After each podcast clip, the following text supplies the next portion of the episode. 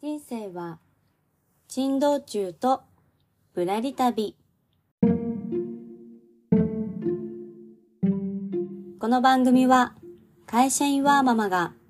夢を実現するまでのあれこれをリアルタイムでお届けしているノンフィクション番組です。どうぞあなたのゆっくりタイムのお供にお付き合いさせてください。というわけで皆さんこんにちは、あここです。いかがお過ごしでしょうか？今日のテーマは忙しいあなたへフィーカしない？というテーマでお届けしたいと思います。まあ、ちょっとフィーカの説明は後ほどということなんですが、今回のお話は私が先日の土曜日のに参加したイベントからインスピレーションをもらっています。まあ、そのイベントがですね、作曲家の林イグネルさゆりさんと、えーパティシエのベントラアイさんが、えー登壇されたお二人とも YouTube もされているんですけれども、まあ、お二人のトークショーですね。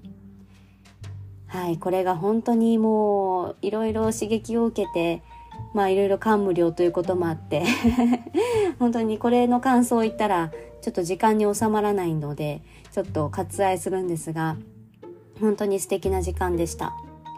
で、まあ今日の話はね、うん、そんなお二人の話とか雰囲気を見ながらいろいろ考えた話ですね。うん。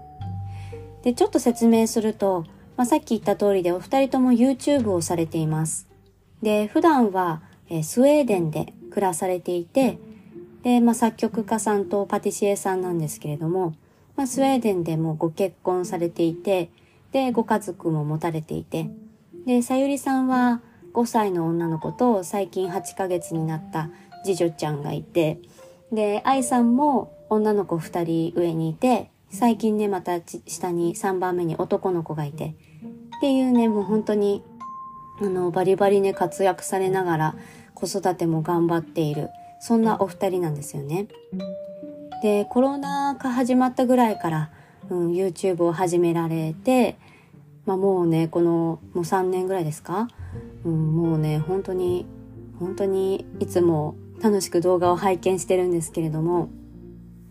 やっぱね、まあ前から思ってたのもそうなんですけど、本当に、なんでしょうね。その本業の作曲家とかパティシエのお仕事でもかなりいろんな活躍をされていて、もう国内問わず、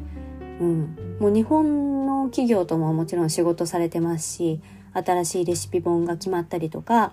日本の映画のサントラを担当されてたりとか、そう、多分皆さんも知らないうちにさゆりさんの音楽とかに触れている機会があると思います。っていうぐらい、うん、すごい活躍されていて、でも子育てもね、ちゃんとされていて、で、YouTube も、もうその3年前から安定したクオリティでアウトプットを出されてるんですよね。で、もう見ていて本当に尊敬しますし、ほぼほぼ同い年の方たちなんですけど、あななんかこの安定したアウトプットの クオリティを保ってる秘訣は何なんだろう？この継続力は何なんだろうっていうのをいろいろ考えて、まあ、その一つが今日のタイトルに入れたフィーカの文化かなというふうに思ったんですよね。え皆さんフィーカってご存知でしょうか？このフィーカっていうのは、まあ、スウェーデンとか北欧圏のうん特徴的な文化の一つで日本でいうところのお茶しないみたいな感じですかね。そう、フィーカっていう言葉自体がスウェーデン語のカフィーを逆から読んだフィーカっていうね、そのスラング語みたいな感じですね。まあなんですけども本当にね、スウェーデンではみんな言ってるぐらい浸透しているんですけれども、このスウェーデンの人たちってどんなに忙しくても、うん、相手が誰でもね、このフィーカの時間っていうのは1日1回必ず取るっていう習慣があるそうです。それこそ本当に忙しい病院のスタッフさんとかも本当に合間を縫って15分とか、うん、そのぐらいの時間でもちょっとねコーヒーとお茶菓子っていうのかな日本で言うと、うん、ちょっとしたお菓子を食べながら、まあ、同僚のみんなとね分け隔てなく。向こうは本当にみんなファーストネームで呼び合いますしあの個人主義っていうところもあって上下関係も一切ないそうなんですね。それこそ王様がその辺のカフェでお茶してるみたいなこともあるそうなので本当に一人一人が自立しているようなそんな国みたいなんですけど。まあそれはちょっと余談としてそのフィーカっていう文化が本当に大事だというふうにその愛さんとうんとさゆりさんもおっしゃってました。でちょっとねまあとはいえこう日本人の感覚からするといやそんな忙しい時に休憩取るなんてみたいな 特にねあの会社員とかされてる人とかだと、うん、なんかそんな休憩みんなバタバタしてるのに休憩取るなんてっていう感覚もありますよね私もあるんですけどちょっとね一つの参考として、うん、この国の、うん、1人当たりの労働生産性っていうのが、まあ、発表されてるんですよね。でまあそれとまあ人口とかをね比較しながら実際にこういうそれぞれの働き方をしているフィンランド フィンランドじゃないやスウェーデンと日本で、うん、その仕事の効率ってどっちが高いんだろうっていうのをちょっと調べてみました参考までに。でまずスウェーデンは労働生産性が世界第10位だそうです。で人口は1042万人。うん、意外と少ないですね。スウェーデンは国土のほとんどが森なので人が住んでるところってあんまりないんです。それもあって人口もそんなに多くはない。一方、日本は労働生産性は世界27位。人口は1億人。まあ、これはあくまでも、まあ、参考の一つの数字ではあるんですけれども、加えてスウェーデンは基本残業はなし。長期休暇は当たり前。っていうところですね。もうみんな自分の人生をいかに豊かにするかっていうことにしか 関心がないそうです。でもそれで、この生産性の違い、人口は少なくても生産性が高ければ国は強くなるんじゃないかなと思ってるんですけど、いやーなんかね、考えさせさせさせさせとか させられますよね。日本人は基本残業ありき。長期休暇はもう本当にすいませんって言いながら取る。みたいな感覚の人が多いかなと思うんですが、もうこれを見てもこの休むっていうこと、うん、フィーカーに限らず休暇をね、長めに取るっていうのもそうですし、この休むっていう感覚がいかに人のうんためになるかっていうふうにちょっと考えさせられるんですよね。もちろんそのお二人のアウトプットの安定したクオリティっていうのはそれ以外にもあるとは思うんですけど私自身もねこの休むっていうのがなかなか なかなかできないんですが